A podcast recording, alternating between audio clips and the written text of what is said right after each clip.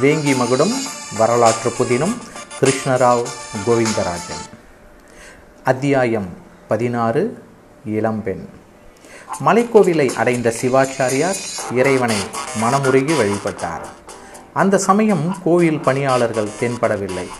தீபாராதனை செய்வதற்கும் வழியில்லை. இருந்தாலும் இறைவனை தரிசித்ததே அவருக்கு மன நிம்மதி கிடைத்தது.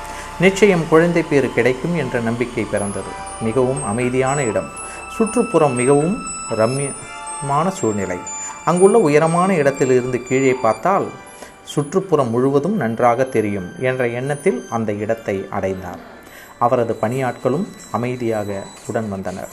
அங்கிருந்தபடியே இயற்கை காட்சிகளை கண்டு கண்டறிந்தார். அப்போது யாரோ முனகும் சத்தம் மிக மெதுவாக கேட்டது. மறுபடியும் உற்று கேட்டார். தன் பணியாளர்களிடம் யாரோ முனகுவது போல் தெரிகிறது. உங்களுக்கு அந்த மாதிரி ஓசை ஏதாவது கேட்டதா? என்றார். ஐயா எங்களுக்கு அப்படி எதுவும் கேட்கவில்லை. அருகில் சென்று பார்க்கிறோம் என்றான் பணியாளர்களில் ஒருவன்.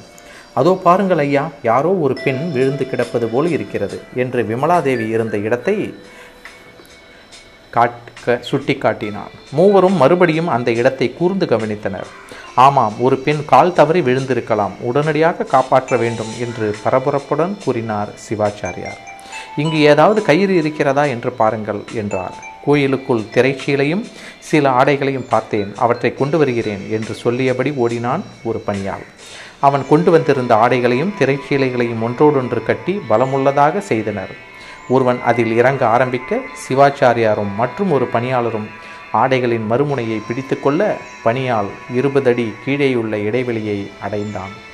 அந்த பெண் மிகவும் பலத்த காயமடைந்து உயிருக்கு போராடுவது போல் காணப்பட்டது. இளம் வயதினல் என்றும் தெரிந்தது. ஐயா ஒரு பெண் பலத்த காயமடைந்து உயிருக்கு போராடுகிறாள். சுய நினைவு இருப்பதாக தெரியவில்லை. அசையக்கூட முடியாதவாறு இருக்கிறாள் என்று சத்தமாக கூச்சல் போட்டான். அந்த பெண் எப்படியாவது காப்பாற்றப்பட வேண்டும். ஐந்து ஆடைகளிலான கயிறு நிச்சயமாக பயன்படாது. நடுவில் அருந்துவிடும். இருவர்களை தாங்காது. அதல பாதாளத்திலும் விழுந்து விடுவதற்கு வாய்ப்புண்டு என்று எண்ணினார். கீழே பார்த்து அந்த பணியாளரிடம் பத்திரமாக பார்த்துக்கொள். வீடுகளில் ஏதாவது பலமான கயிறுகள் இருக்கின்றனவா என்று பார்த்துவிட்டு வருகிறேன் என்று கூறியபடியே பணியாளனுடன் வீடுகள் இருந்த இடத்தை விரைவாக அடைந்தார். பூட்டப்படாத வீடுகளில் எதுவும் அகப்படவில்லை. பூட்டியிருந்த வீடுகளில் ஒன்றை அணுகி சற்று தயங்கிய பின் பூட்டை உடைத்தனர். அது அர்ச்சகரின் வீடு. பூஜை பொருள்களும் சில தட்டுமுட்டு சாமான்களும் மட்டுமே இருந்தன. பிறகு அடுத்தடுத்த வீடுகளில் இருந்த பூட்டுகளை உடைத்து உள்ளே சென்று தேடினார்கள். ஒரு வீட்டில் ஒரு நீண்ட பலமான கயிற்றை கண்டு கண்டு எடுத்து மேலும் சில ஆடைகளையும் எடுத்துக்கொண்டு விரைந்து வந்தனர். மற்றொரு பணியாளரையும் இறங்கச் செய்தார். கயிற்றின் ஒரு முனை அருகில் மரத்தில் கட்டப்பட்டிருந்தது.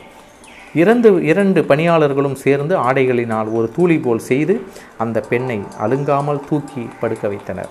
ஒருவன் அந்த தூளியை கயிற்றில் கட்டினான்.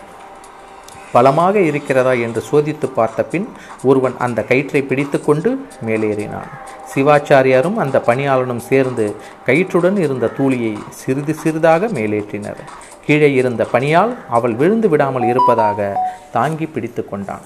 ஒரு யுகம் போல காணப்பட்ட ஒரு நாழிகை நேரத்தில் பத்திரமாக அந்த பெண்ணை மீட்டனர்.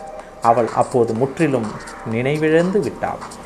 சிவாச்சாரியார் அவளை பார்த்தார். மிகவும் கலை பொருந்திய அழகிய முகம் உடலெங்கும் இரத்தமயம். தலையிலும் காயம்பட்டிருக்க வேண்டும். கூந்தலில் ஓரிரு இடங்களில் ரத்தம் திட்டு திட்டாக காணப்பட்டது. அவள் உயிருக்கு போராடுவது தெளிவாக தெரிந்தது. இவள் யாரென்று தெரியவில்லை. கோயில் பட்டரின் மகளாக இருக்கலாம்.